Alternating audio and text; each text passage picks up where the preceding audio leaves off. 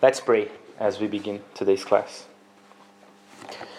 Heavenly Father, we thank you so much for a brand new day. We praise you for your mercies, for your love. Uh, Lord, uh, great is your faithfulness. You're so faithful to us, even we are unfaithful, Lord. We thank you that in Jesus Christ we have life with you, Lord. Um, so we praise you. And we pray that as we gather ourselves today for one more class, we pray that you, you would build us up, build up our faith. Lord, help us thinking about how we can cultivate the fruit of the Spirit. Uh, and that you would cause us to grow, Lord, in loving you more and loving one another more mm-hmm. for your glory. In Christ's name. Amen. Amen.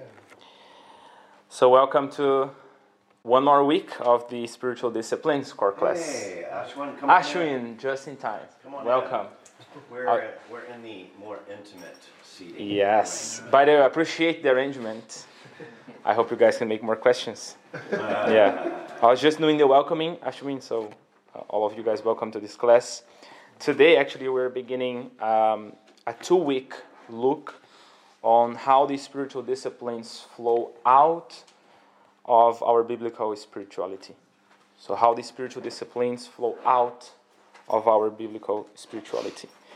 So, we've been, we've been talking about these spiritual disciplines. Uh, we exercise those in our lives for the purpose of godliness. And this will be manifested itself uh, in what the Bible calls fruit of the Spirit. Mm. Now, that's a very simple question, but I have to make it. Who knows here where in the Bible we go um, to learn more about the fruit of the Spirit? Galatians. Galatians. Galatians 5, that's right. Uh, yeah, actually, that's our plan today. We're going to uh, begin by considering the context of uh, the fruit of the Spirit in Galatians. And then we will begin by, um, uh, we'll consider how the spiritual disciplines help cultivate fruit uh, of the Spirit. So these two, two points will be the major sessions there, one and two, and we're going to unpack those. Now we're going to begin by having a look on the context on Galatians, and that's our first point, the overview uh, of Galatians and Paul's approach of works.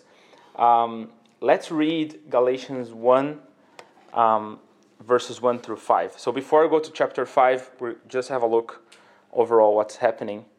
If you turn there, to Galatians 1 1 through 5. I'm going to read this to us. Or, um, yeah, can I have someone reading to us? Yes. Someone? Yes, 1 through 5. Okay.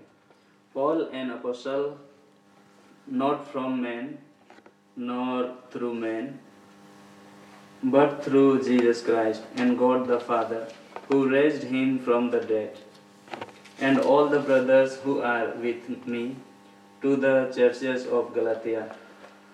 Grace to you and peace from God our Father and the Lord Jesus Christ, who gave himself for our sins to deliver us from the present evil age, according to the will of our God and Father, to whom uh, be the glory forever and ever. Amen. Amen. Yeah, so we can see here just by the, the beginning that Paul is greeting the church, and, uh, and this greeting is actually gospel centered. So, our first point in there, uh, point A, is Paul's message is based on the gospel's power. Gospel's power, and the gospel's power to save from the present evil age. That's what we see in there, and we can fill up the blanks gospel and save. In verse 1, Paul first mentions that he was sent by Jesus Christ and God the Father, uh, who raised him from the dead. And then in verses 3 and 4, he declares grace and peace to them coming from God the Father and, and the Lord Jesus Christ. And he says, who gave himself for our sins to deliver us from the present evil age so it's on the basis of the deliverance talked about in verse 4 that Paul is able to write uh, what follows next in Galatians. Now, in chapter 2, um, Paul lays out the grounds for how they could truly be Christians. So if you turn uh, to chapter 2, verse 16, it says, Yet we know that a person is not justified by works of the law, but through faith in Jesus Christ. So we also have believed in Christ Jesus in order to be justified by faith in Christ and not by works of the law, because by works of the law no one will be justified. Um, Josué, can I ask, what, what's the second blank in part uh, A there? Paul's message. Uh, no, Yeah. The first part, actually. yeah, so it's it's based on the gospel, Gospel. gospel's power to save. Yeah, Okay. yeah. Thanks for the question. You guys got it? Yeah. Yeah. We, and we see that basically on the just by the introduction, uh, on the way that Paul is greeting Yeah. uh, them uh, and setting the ground, right? And now, when we come to point B, we will see that just as we read in Galatians 2:16, that justification is by faith in Christ. And I have three blanks there actually faith in Christ and not works. So justification is by faith in Christ, not works. Um, you know, if, if any of us, any of us sinners and impure, would be justified before God, who is holy and pure, it is only by faith in Jesus Christ um, and not by our works. Right? Now, uh, you want to think more about like we being impure and, and God being holy as we go through Leviticus 16 uh, this afternoon. Um, but it's interesting thinking that, yeah, justification is only by faith in Christ, not our works. Um, even what uh, Paul writes in uh, still chapter 2, verses 20, maybe someone can read verses 20 through 21 in chapter 2 of Galatians. I have been crucified with Christ. It is no longer I who live, but Christ who lives in me. And the life I now live in the flesh, I live by faith in the Son of God, who loved me and gave himself for me. I do not nullify the grace of God, for if righteousness were through the law, then Christ died for no purpose. Yeah, so here we can see that Paul is actually making a deep statement that if righteousness could be gained through the law, then Christ died for no, no purpose. Uh, so justification is by faith in Christ alone. Now, if you go to chapter 3, Paul teaches about the role of the Holy Spirit. The role of the Holy Spirit, that's, that's actually the uh, next point there, next session in the handout. Um, and actually, let's consider that question in point A. Uh, it says, Are you trying to achieve your goal by, by human effort? And again, we are uh, keeping in mind the idea of works. Okay, are you trying to achieve your goal by human efforts? But consider this question, if I could ask you guys to reflect. Does, does the fruit come as a result of our effort or only as a result of the work of the Holy Spirit? What do you think? Does the fruit come as a result of our effort or only as a result of the work of the Holy Spirit? Good question. What do you think? The result of the work of the Holy Spirit. Yeah. Mm. Yeah, I think I think as you know, as the Holy Spirit works in our lives, so the good works are born. Right? As we strive to glorify God in our lives, the Spirit's work in us uh, bears fruit in our lives. Even as uh, Paul says in, in chapter 3, ver- verses 2 and 3, he says, Let me ask you only this Did you receive the Spirit by works of the law or by hearing with faith? Are you so foolish? Having began, begun by the Spirit, are you now being perfect by the flesh? So, actually, through this verse, and if you guys keep reading there, we will see that the result comes by by the work of the Holy Spirit, but the work of the Holy Spirit is like a uh, is presented in us through the fruit. So Paul is, is saying here uh, that we shouldn't just like sit back and you know be, be lazy, um, but we should think about uh, the fruit that the Spirit is causing in us. Um, and we will consider in the in the next uh, session there, which is the goal. What should be um, the goal when we think about the, the uh, spiritual disciplines and the fruit of the Spirit? Um, so, what's the goal that Paul is talking about? Uh, apart from Galatians, we can be helped with other uh, letters from, from Paul. So, just flick some, uh, flip some pages uh, forward and turn to Philippians. Um, we're going to read in chapter 3 of Philippians. Actually, in verse 14, let, let me just read for us. 3:14, Paul says, I press on toward the goal for the prize of the upward call of God in Christ Jesus. So, see there that Paul is talking about the goal. And the goal is for the prize of the upward call of God in Christ Jesus. He is describing what, what is the prize, right? The upward call. But what do you think is the prize of the upward call of God in Christ Jesus? What would you say, guys? What is the price?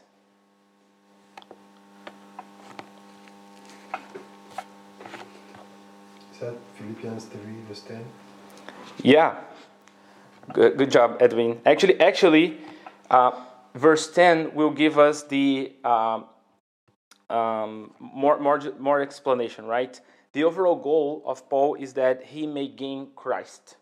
That he may gain Christ. And actually, he elaborates in verse 10. If you guys read uh, 10 and 11, he's going to say, That I may know him and the power of his resurrection and may share his sufferings, becoming like him in his death, that by any means possible I may attain the resurrection from the dead. Yeah? So Paul actually understands that his pursuit of this goal is empowered by Jesus Christ alone.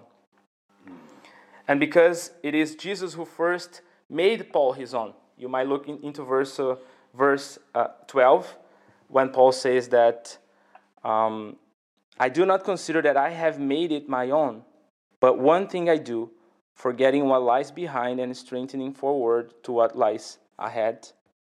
Um, uh, sorry, verse 12. Not that I have already obtained this or am already perfect, but I press on to make it my own because Christ Jesus has made me his own. So Jesus is the source of his strength and his goal. There is an author he says he says like, like this clinging to him is our duty but it is his work. It's our duty but it's his work.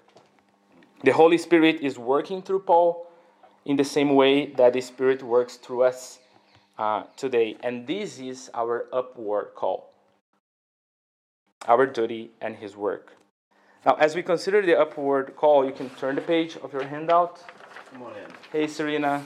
Good morning. Serena, come on over here. Well, this, uh, you have that spot. Yes. We're just uh, talking about how cultivate the fruit of the Spirit and how um, Paul sets the ground in the book of Galatians. Um, Okay. I'll let her sit. Michelle is coming here as well. I'm okay. Yeah, happy to see like the. We need more space. Michelle can sit in there. gonna- I was gonna let Michelle sit by you, but she can sit on the other side, right? yeah, yeah, yeah. I, I love to. I love to sit by you. It's good for us to be together. Yeah. Yeah, yeah, yeah. Yeah, yeah. Yeah. I've never known Serena to bite. You guys, you guys got a handout? All right. Okay, you can you have one there. You can keep one for Michelle. Hey, Michelle. Good morning. Come on in. Come in. Yeah. Make sure to have your handout. We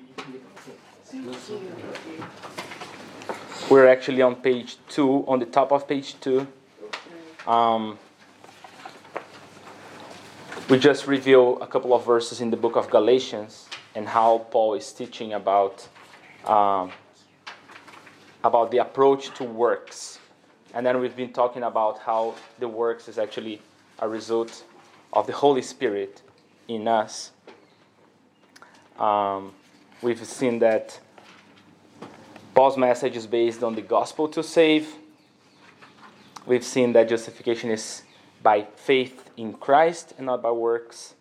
And now we've been talking about what is the goal um, of our faith. So if you turn all to the, the second page of the handout, um, on the point numbers, uh, letter C, we talk about the upward call. Um, so, you know, spiritual fruit evidences his presence within us. We are saved by faith in Christ, yes. Uh, so we are now motivated by the relationship that we have with him. And we are even further motivated by God's promise that we are being progressively changed more and more into Christ's image. Right? So we talked about that just in the beginning of our class, like a couple of weeks ago, that uh, our change is we have in two movements, once and then it's progressive.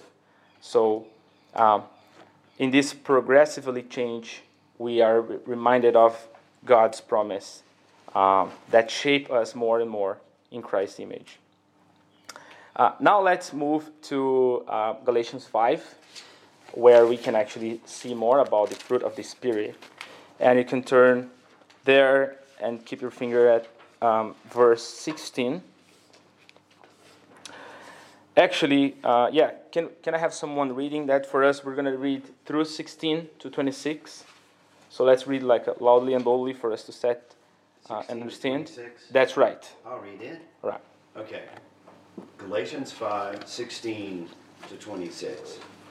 But if, uh, excuse me, but I say, walk by the Spirit, and you will not gratify the desires of the flesh. For the desires of the flesh are against the Spirit, and the desires of the Spirit are against the flesh. For these are opposed to one another, to keep you from doing the things you want to do. But if you are led by the Spirit, you are not under the law.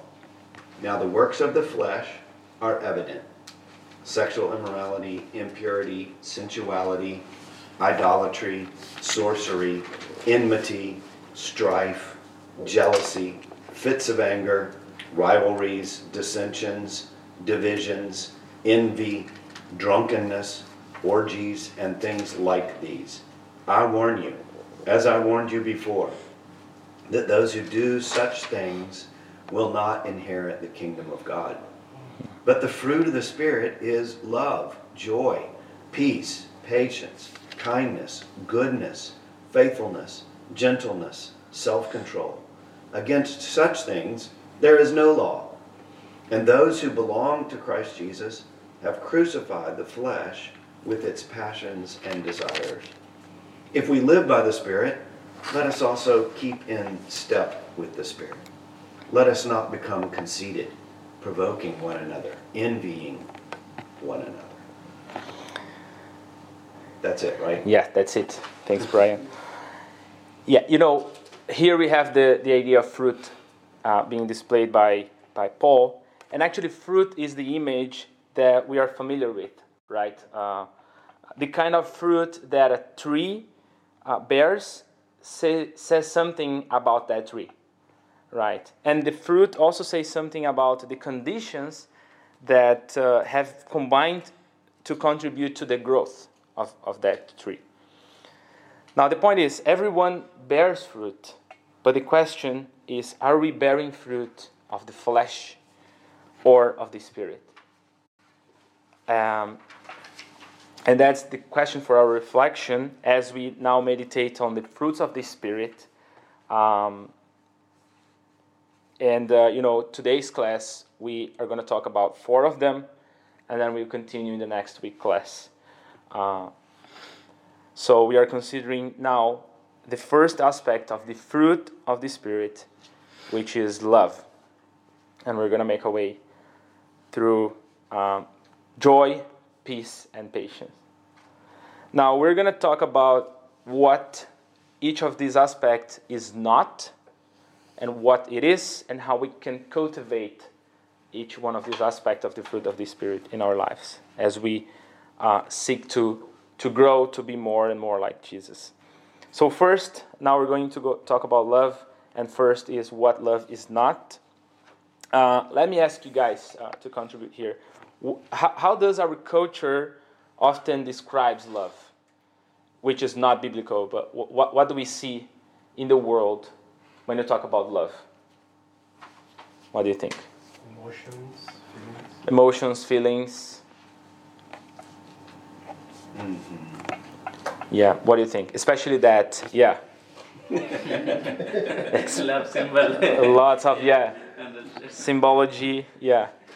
Uh, yeah, we, act, you know, we actually, we actually see that in our culture, love is going to be defined by, you know, tolerance and acceptance. Of course, like involved with feelings, but yeah, just um, accept people, especially like the way they are, uh, and talk about tolerance in a way of like, okay, just let them living um, in the way that you know they choose to live their lives, which is like even leading to uh, eternal death. Now, I think what we see in the Bible is that love is not liberalism, right? It's not, uh, it's not liberal. It's actually both how we approach others and how we approach God. That's what love is. We often try to redefine love, but uh, by what our thoughts are. But you know, praise God that love is not defined by our character, uh, because we need the Spirit um, to know how to love others and how to love God. Um, turn there to 1 Corinthians chapter 13. That's the verse you have as reference in your handout. Um, and let me read to us verses 4 through 7. 1 Corinthians 13, 4 through 7. You know, this is famous passage about love. And Paul, and Paul teaches uh, in this way Love is patient and kind. Love does not envy or boast. It's not arrogant or rude. It doesn't insist on its own way. It's not irritable or resentful. It does not rejoice at wrongdoing, but rejoices with the truth. Love bears all things, believes all things, hopes all things, and endures all things. So, just by studying this passage, we'll see first, we'll see a couple of things. First, that Paul says that love is not envious. And this can also mean that it's not jealous for what does not belong to you. It's not covetous, as we read in, in the Old Testament. That's the first thing. Second thing, we'll see Paul says that love does not boast and it isn't prideful. It's not prideful. I think the question for us to meditate here is Do you boast in anything other than the Lord? And what kind of things do we boast in? So let me encourage you to ask yourself how that boasting is actually showing love to God and to others. Um, you know, thinking about love, John describes a lot in his letters, um, and he describes about the boasting and prideful attitude of the world by saying uh, in 1 John 2:16 he says this for all that is in the world the desires of the flesh and the desires of the eyes and pride of life is not from the father but is from the world.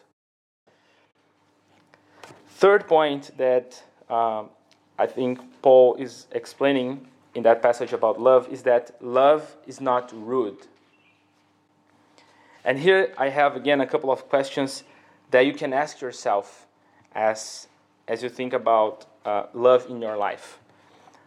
Um, are you considerate? Like, do you consider the feelings of others? Are you selfish?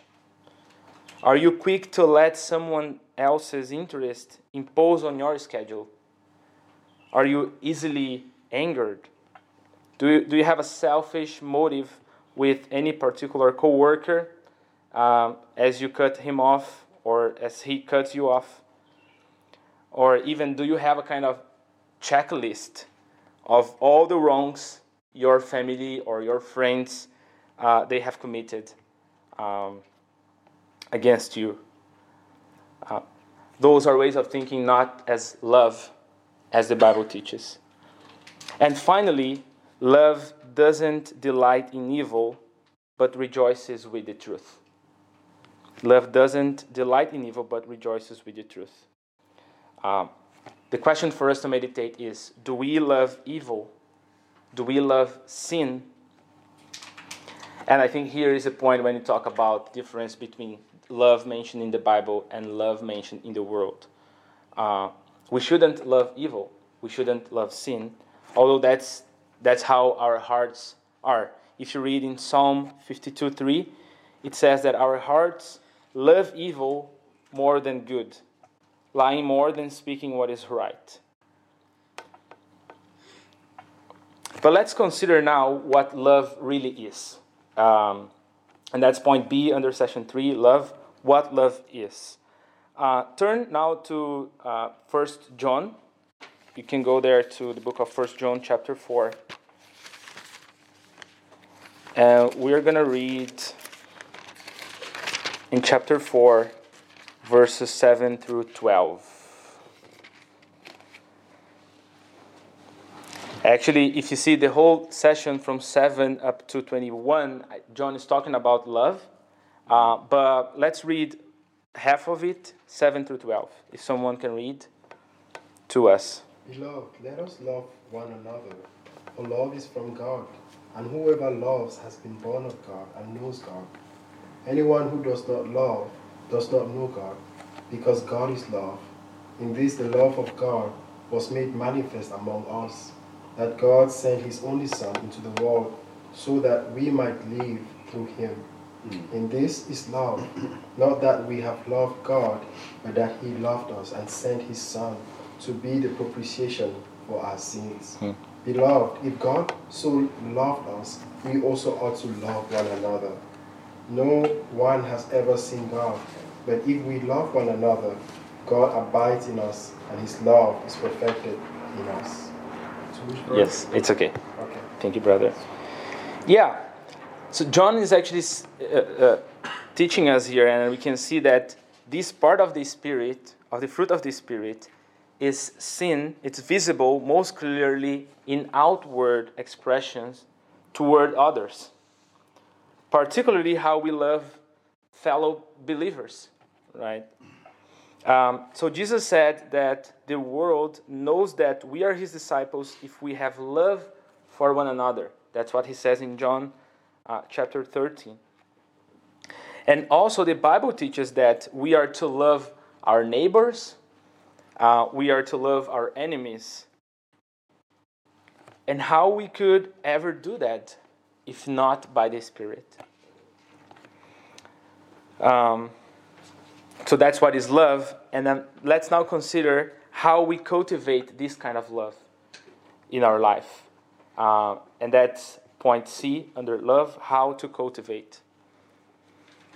We already saw in Galatians that uh, Paul sets a good example for us in how he cultivated his love of others. So we should do it in the same way.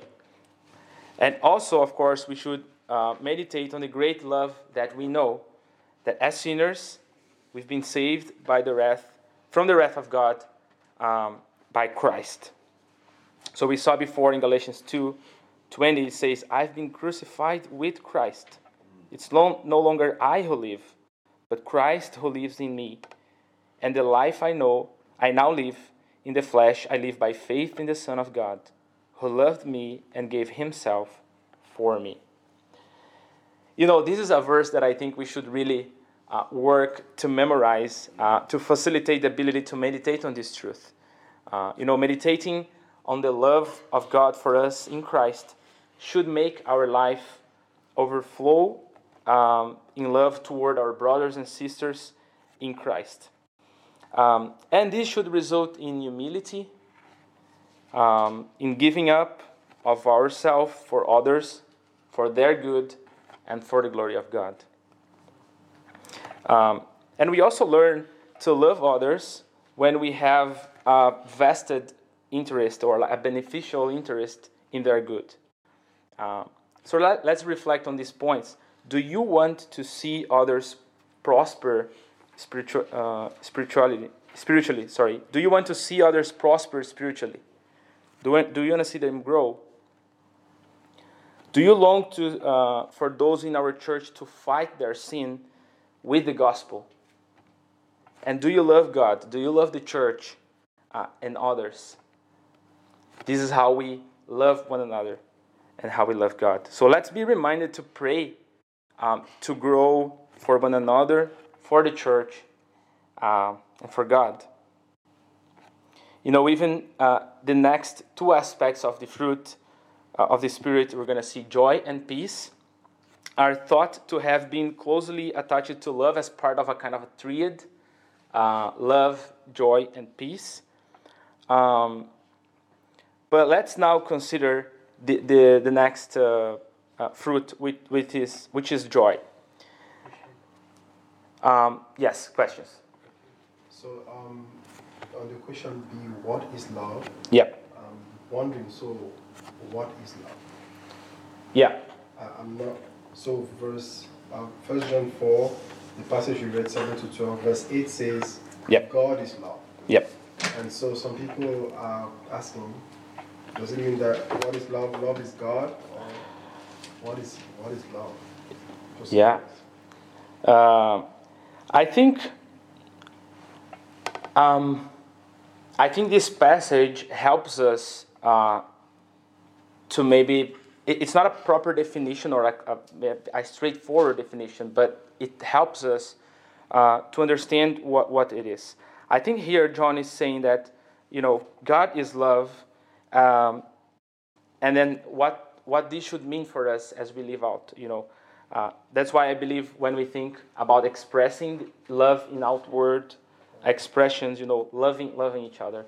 Um, you know, I think as, as we think about loving our neighbors and loving our enemies, there might be different approaches. Like, um, I think when Jesus is teaching, like for us to love our enemies, um, he is he is saying that you know he sacrificially died for us, and we were enemies of God.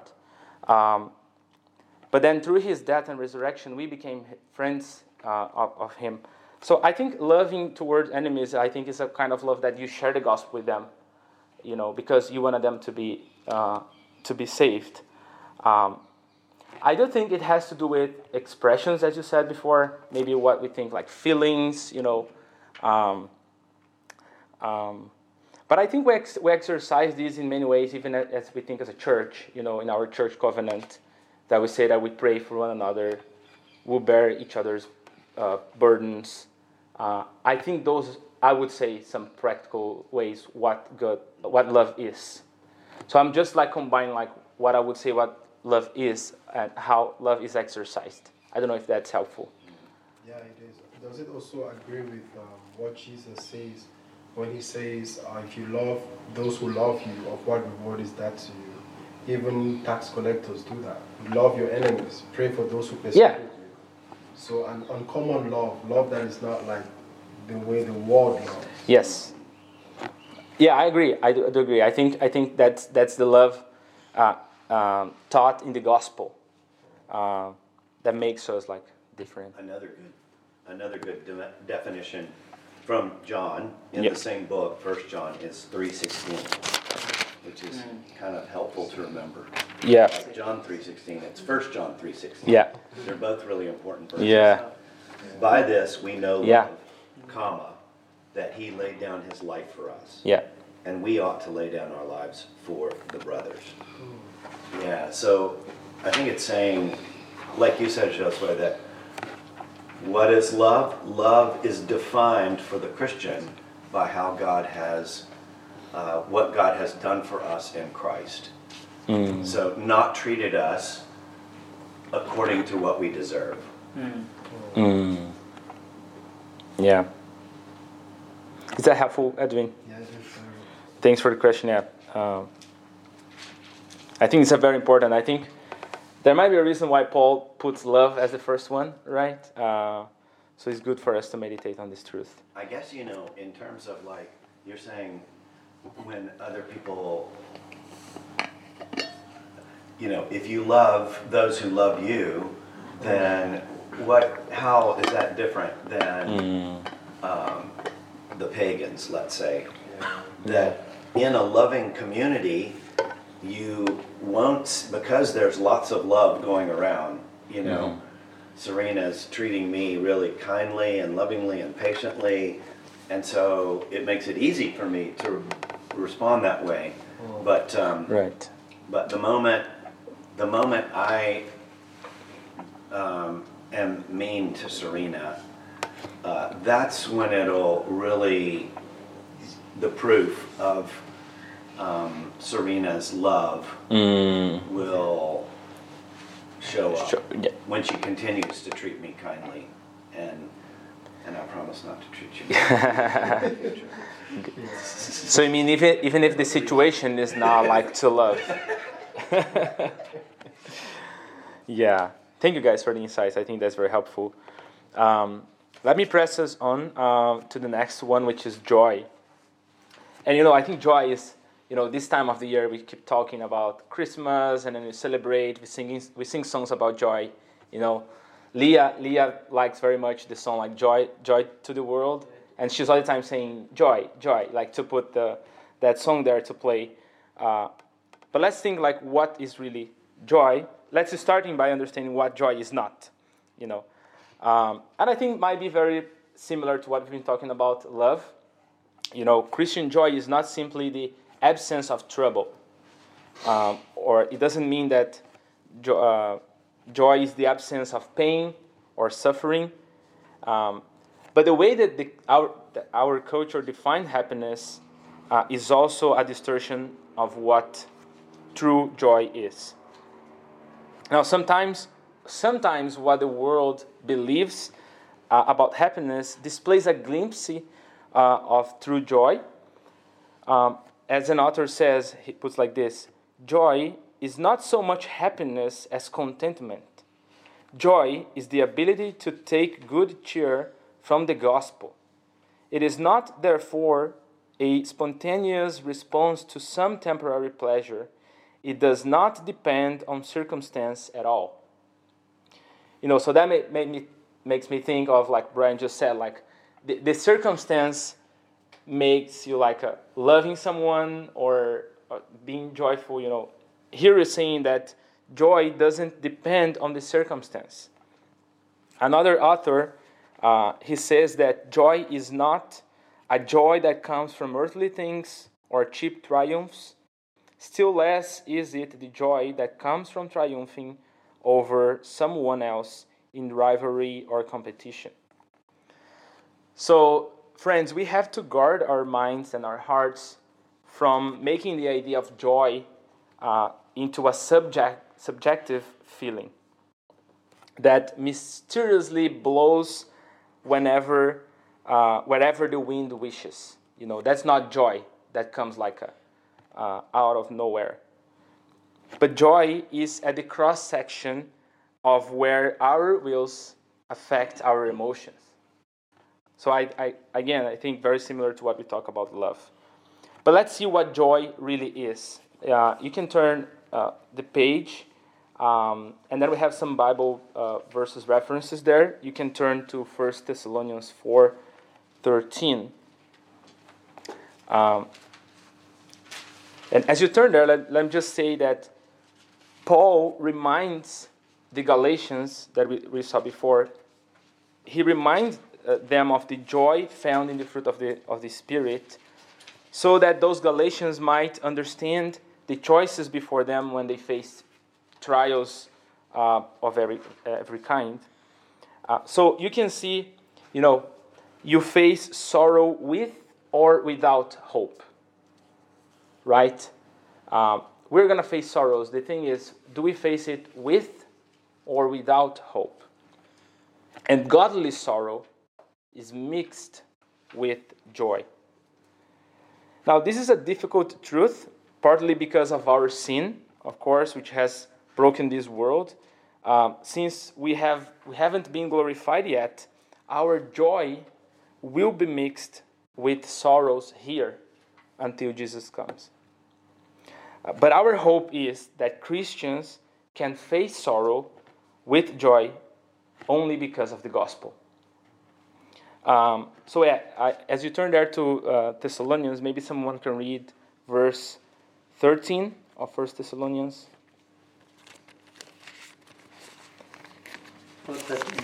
Yes. But we do not want you to be uninformed, brothers, about those who are asleep, that you may not grieve as others do who have no hope. Yeah. We do not want you to be uninformed about those who are asleep, that you may not grieve as others uh, do who have no hope. That's the difference of grieving with hope, grieving without hope. As Christians, we do have a great hope. And this is the source of our joy. Paul describes uh, the Christian hope as the riches of the glory of Christ in us. He calls this the hope of glory in Colossians. Um, so, our certain hope is that we have Christ and that we will be glorified with Christ. Um, Paul even writes this in Titus, uh, chapter 2, 13. He says uh, that we are waiting for our blessed hope, which is Christ's return. Our blessed hope that we are waiting is the return of Jesus. He says, We're waiting for the appearing of the glory of our great God and Savior, Jesus Christ. So the Christian life is one that consists of continual repentance. So it's no surprise that this is the main end of sorrow.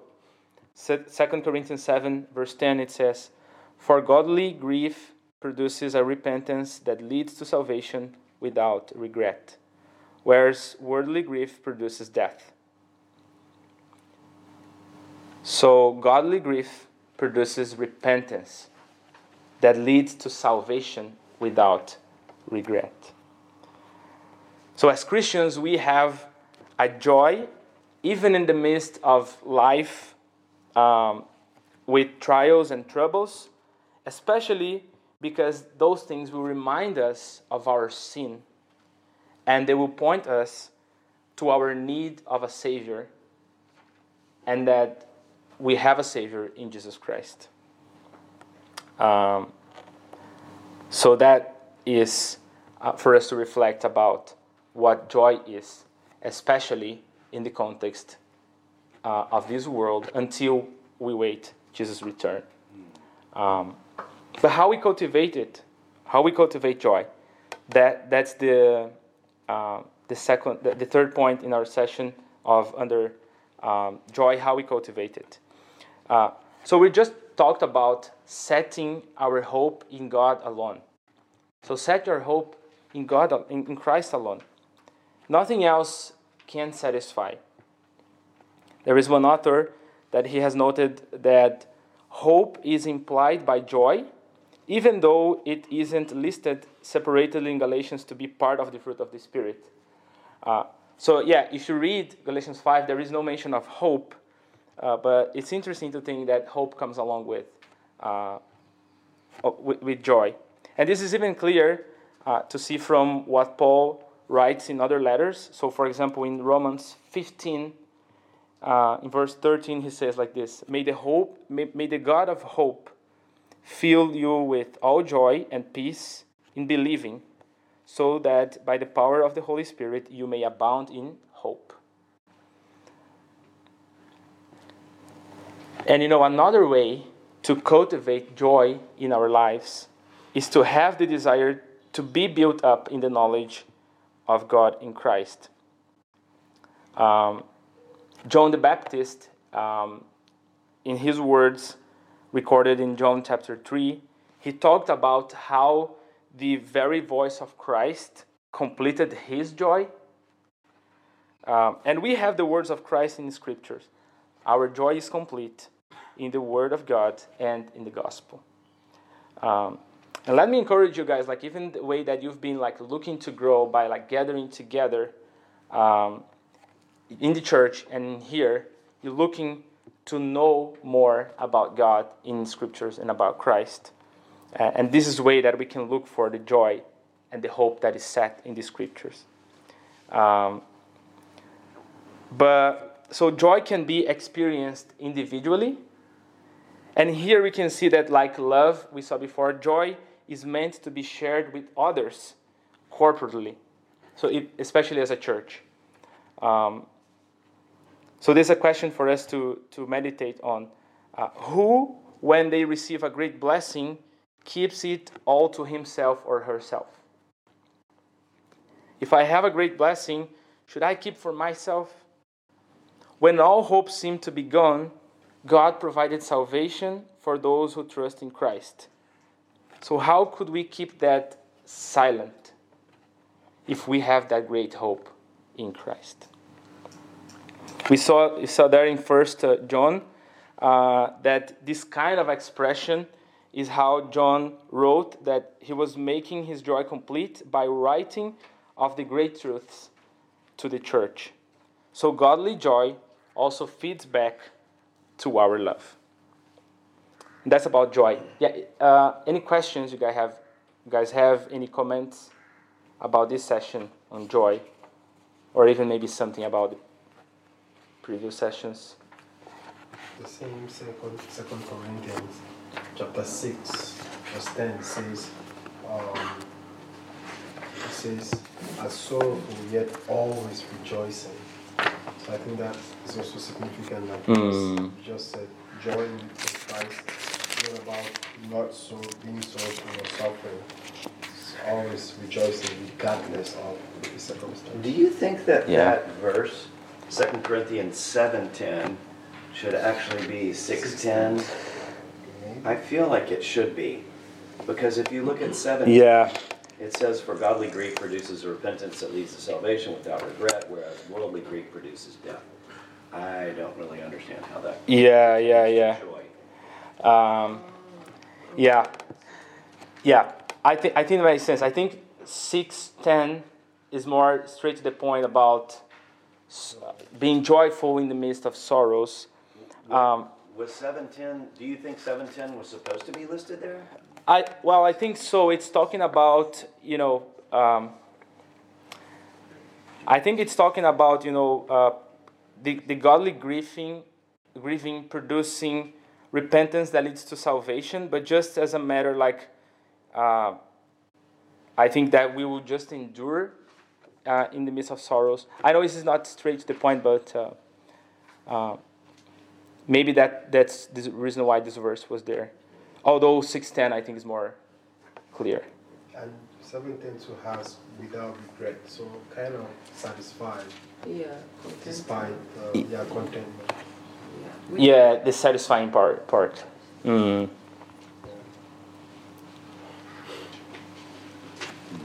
Yeah, if you read uh, godly grief produces a repentance that leads to salvation without regret, whereas godly grief produces death. Yeah. But yeah, I think uh, chapter 6, verse 10 is quite helpful there, Edwin. Um, yeah. Good point. Other questions?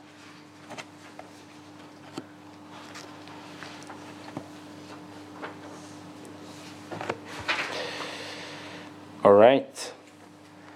Two more to go peace and patience. So, um, peace is the next fruit.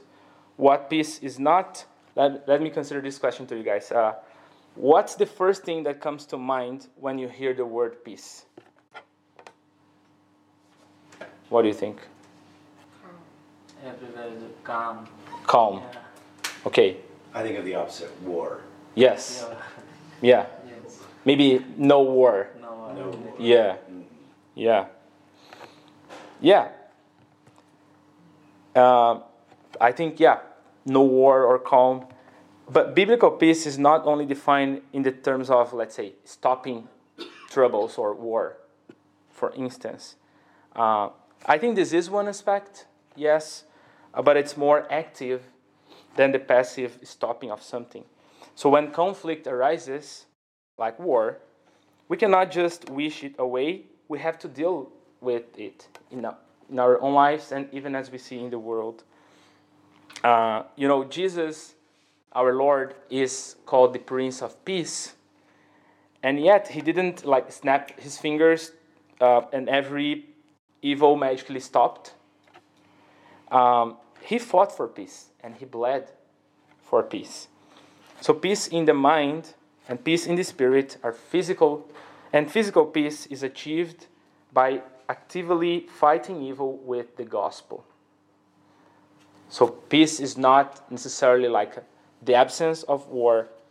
Um, physical peace is achieved by actively fighting evil with the gospel. And that's what we consider as we think about what peace is. And uh, it might be helpful if you turn our Bibles to Romans. We'll read uh, first chapter 14. And uh, actually, we read verses 17 and 18 in there. You know, when, when you think about peace, as you turn in there, there is a commentator that says that joy and peace are spiritual twins. Uh, like they, they all together. And Paul uh, wrote this in Romans 14 that the kingdom of God is composed of joy and peace. So maybe someone can read in chapter 14, verses 17 and 18. 17 and 18. Yes. Um, for the kingdom of God is not a matter of eating and drinking, but of righteousness and peace and joy in the Holy Spirit. Whoever thus serves Christ is acceptable to God and approved by men. Yeah, so we see there, especially verse 17, uh, peace and joy and joy in the Holy Spirit. They come together. So since we are justified by faith, we have peace with God through Jesus Christ. As we are justified by faith, we have faith, we have uh, peace with God through Jesus Christ. And that idea comes in Romans 5. If you read the chapter, um, it is those who have been reconciled with God uh, through Christ who have the greatest reason to rejoice in God. And it's because believers have experienced the peace of God in Christ that also they can become peacemakers. Right? Jesus says that uh, when he teaches in Matthew 5 about Beatitudes. In verse 9, he says, Blessed are the peacemakers, for they shall be called sons of God. So, God is a God of peace, and it is because believers have been adopted as sons uh, and daughters of the living God that they can display this fruit of peace to others uh, in the church and in the world. So, we can display the fruit of peace. And we see what peace is clear clearly by the way that Paul described that peace is achieved through justification by faith alone in Christ alone. So the only uh, way that we can cultivate peace um, again is by firmly being rooted on where peace comes from, which is from God and the gospel. Peace with God because of the love of God is part of the foundation of our joy. Um, if you just flip some uh, pages back to uh, chapter 5 in Romans, um, let me read for us verses 1 through 5. Romans 5 1 through 5, it says, Therefore, we have been justified by faith. We have peace with God through our Lord Jesus Christ through him we have also obtained access by faith into his grace, in which we stand, and we rejoice in the hope of the glory of God. Not only that, but we rejoice in our sufferings, knowing that suffering produces endurance, and endurance produces character, and character produces hope. And hope does not put us to shame, but God's love has been poured into our hearts through the Holy Spirit who has been given to us. So, you know, friends, any glimpse of peace here and now is actually a glimpse of what is yet to come when all things will be made new on that day that Jesus returns. So, our reconciliation with God and one another now points forward to a day when joy and peace is everything that we will know um, in, in eternity. So, this is how peace is cultivated in our lives. Um, I think some encouragements here set your mind upon the peace offered to us in Christ. Uh, and also set your mind upon the love of God for us in Christ um, to cultivate peace in our lives.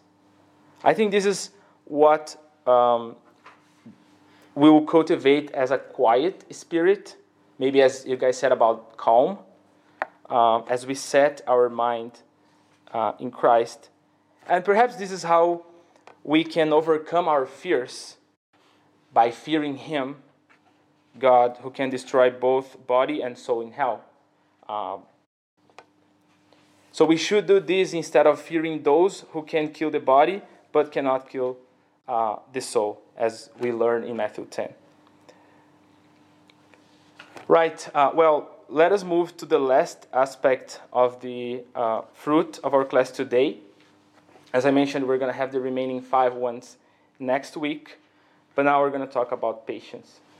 Um, I'll just move, and then if you have more questions, we talk to the end. We'll discuss about patience. And first, what patience is not. Uh, now, I think similarly to what we're talking about, uh, we may relate to uh, uh the appearance of long suffering with patience. It's like someone that is like suffering for so long, which not necessarily is patience.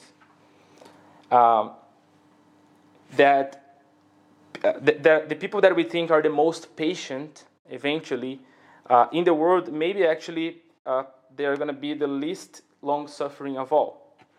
And even if, if we think about things in our day to day, like imagine like the guy uh, in the bus or in the plane that waits for everyone to exit um, before he. Uh, not necessarily he is a patient man. Patience is expressed in action, but it is a primarily condition of the heart.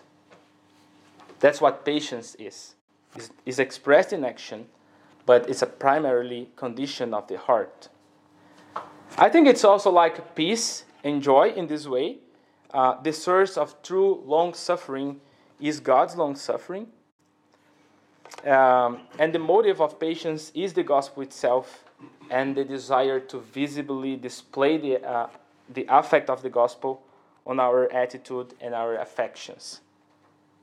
Uh, but if you think about impatience, it's also important that impatience is expressed in our tendency to not trust in God and in His providence and trying to take things into our own hands, uh, which is the opposite of patience as a fruit of, of spirit. Um, when Paul uh, exhorted uh, Timothy in 2 Timothy 4 2, he says, Preach the word, be ready in season and out season, reprove, rebuke, and exhort with complete patience and teaching. I think this is a way that we can see patience being applied, uh, and it drives us to think what patience really is. Um, so you can turn to the last back page of the handout, and then we're going to turn. You can turn your Bibles to Exodus 34.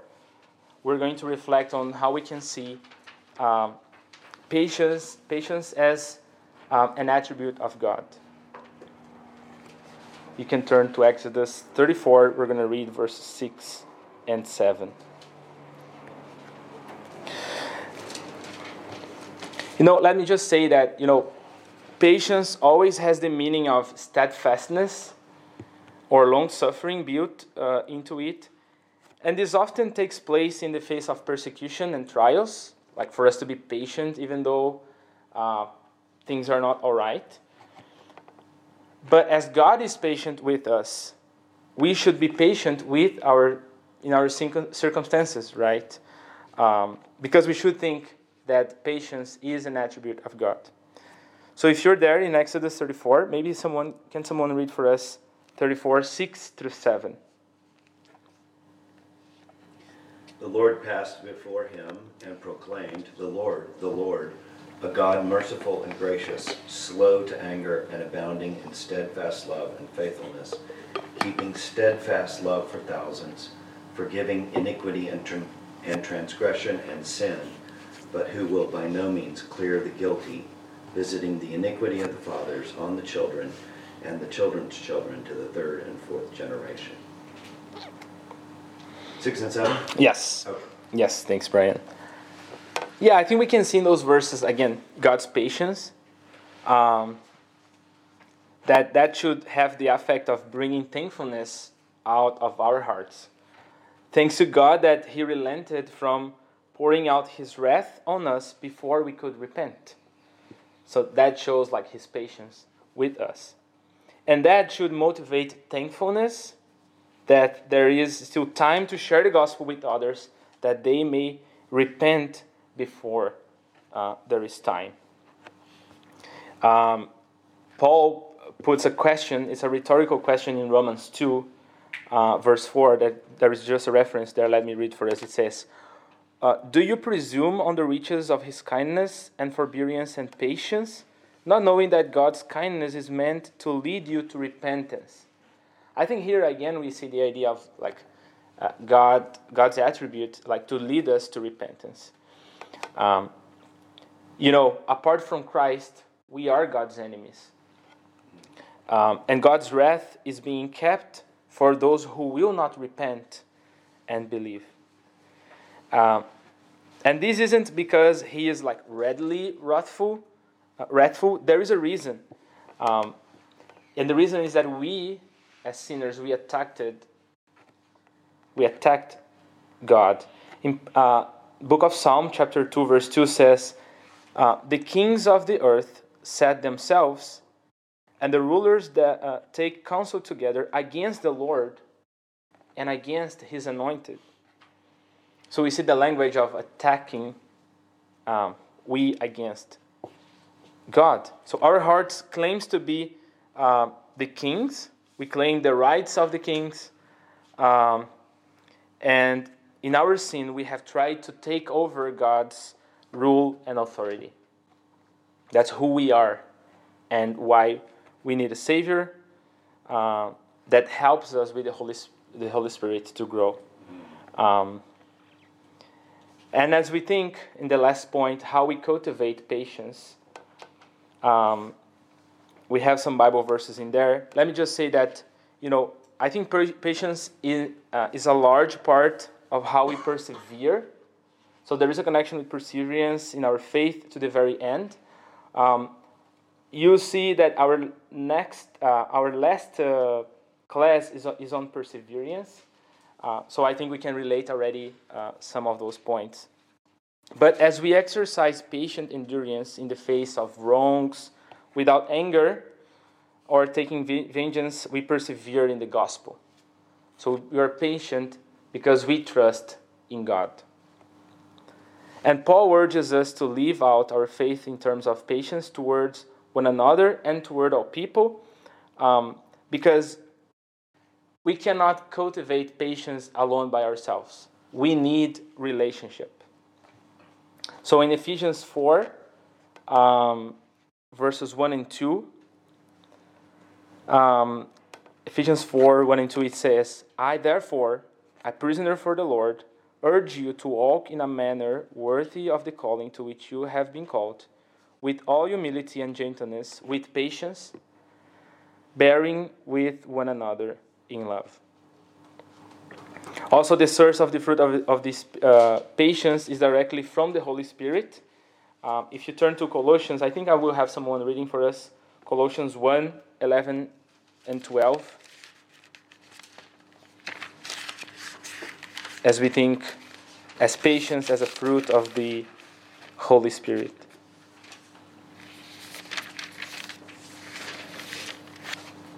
if you got there, maybe you can read for us.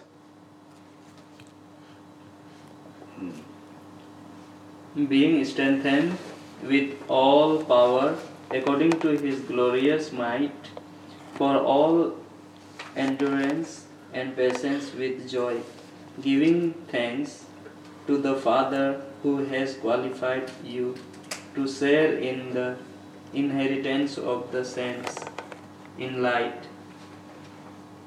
Hmm. Yeah, for all endurance and patience with joy. So patience is active, uh, and we can see this in this text, and even in Hebrews, Hebrews 6 11 says, And we desire each one of you to show the same earnestness to have the full assurance of hope until the end, so that you may not be uh, sluggish, but imitators of those who through faith and patience inherit the promises. Um, so let me just put a question for you guys as we think about patience and also about the, this fruit and all fruit of the Spirit. As a church, how do you think um, we can, in a corporate expression, uh, how can the corporate expression of this fruit of the Spirit be seen, especially as we gather as a church? What do you think? I think maybe similar to the question that you did before, Edwin, but think about love think about patience, uh, think about peace and joy. As a church, how can the corporate expression, uh, the corporate expression of this fruit be seen in us?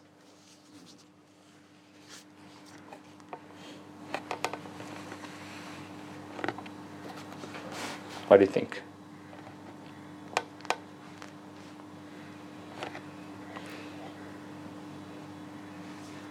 I think one way is uh, I know that when I'm impatient, then I tend to get angry.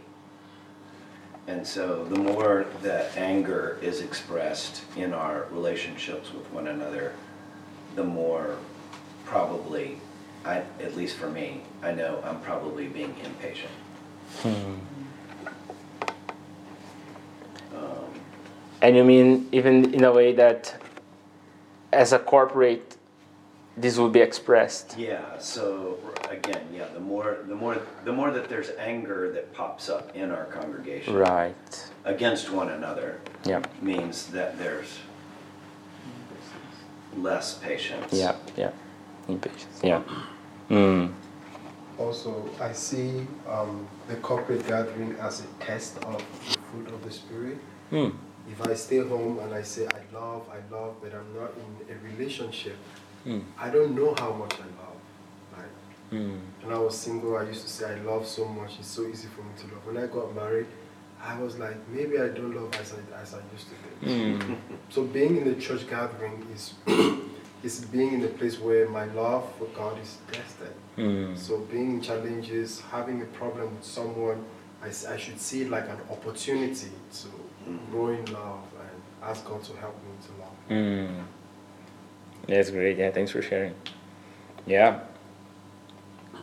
Yeah, I think uh, I think even as we think again about our our covenant, uh, the one another things, you know, uh, again, when we say we will bear each other's burdens, I think it's a way that we are uh, being patient with one another and maybe extending love to one another. Uh, when we talk that we will rejoice with one another, uh, you know, I think it's a way that we do this corporately as a church. Uh, so as we seek to grow in the image of Christ, we're gonna do this like in our spiritual disciplines, but we want to see this expressed in our life individually, but as as a church as well. Yeah. Any questions from you guys, like overall, um, about maybe patience or about the the content? Just a comment as yeah. well. So I, I did not know or see how the gospel was connected to all these, but seeing how this is connected to the gospel helps me see how this is connected to the life of the church. To apply this fruit, um, to apply all of this, if you're living out the gospel, it's easy to to apply love, joy, peace, just thinking constantly on the gospel. Mm. Yeah. Yeah, I think I think yeah. I, it might be easy for us to see like love as a component of the gospel, uh, but yeah, somehow you maybe that's what you mean that every other fruit is is part of it, right? Uh, so well, and, and, they're produced by the presence of the Spirit at work in us. Yeah. Not apart from our work, um, mm. but but we we do strive. We t- we you know we we spend time in the Bible. We spend time in prayer and confession. We serve. We uh, share the gospel. All those things are steps we take, and the Holy Spirit works in us to produce that fruit. But the Holy Spirit is only there because we've repented and believed. Um, As a result of the gospel, uh, like right, believing right, the gospel. Yeah. Right. Yeah. Yeah, that's helpful. And well, you know, as we think about like persevering in in these things, like in love, in joy, in peace, and patience, we'll see how these things are connected, even with the other fruit uh, that we're gonna see next week. Now, maybe you guys realize that the word fruit is singular; it's not the fruit. So that's why I'm talking about like the aspect of the fruit of the spirit. But yeah, I do hope and pray that this lesson uh, was helpful for you to understand more about like how these spiritual disciplines assist our biblical spirituality uh, and how God, being, being sovereign, will use these spiritual disciplines in our lives to cultivate fruit in the Spirit. Uh, so, if you're asked, what is um, spiritual fruit? Uh, you know that the whole the Holy Spirit's work in the life of a Christian is the fruit, right? We do not possess this naturally, um, but the Holy Spirit works out in us as we follow hard after Christ. Um, so, yeah, next week we're going to be looking uh, in the next five aspects of the fruit of the Spirit. So, I hope you come and join us uh, as well, especially as we make our way uh, through the end of this uh, class in the next two weeks. Mm-hmm. Any final comment? Otherwise, I'll pray for us. Let me pray.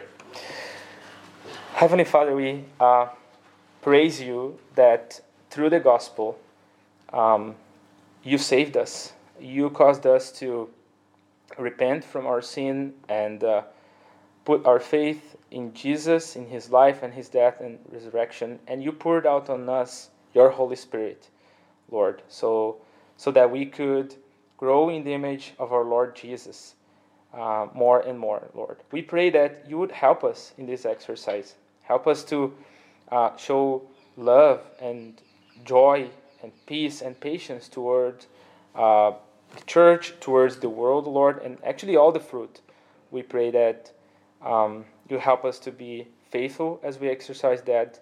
Uh, we pray that you would help us to grow, Lord, uh, more and more um, until the day that you return and, uh, and make us whole uh, to live with you. Uh, we praise you that it's by grace alone that we are saved, um, but we pray that you help us uh, to show good works as, as a fruit of the Spirit dwelling in us. Mm-hmm. In Christ's name, for your glory, we pray. Amen. Amen. Amen.